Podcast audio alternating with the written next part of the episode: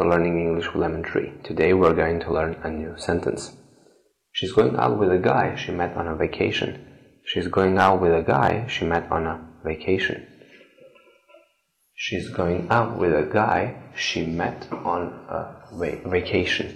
She's going out with a guy she met on a vacation. If you're going out with someone, it means that this person is your boyfriend or girlfriend.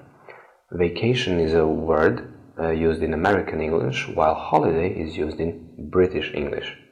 Thank you for watching. See you in the next video.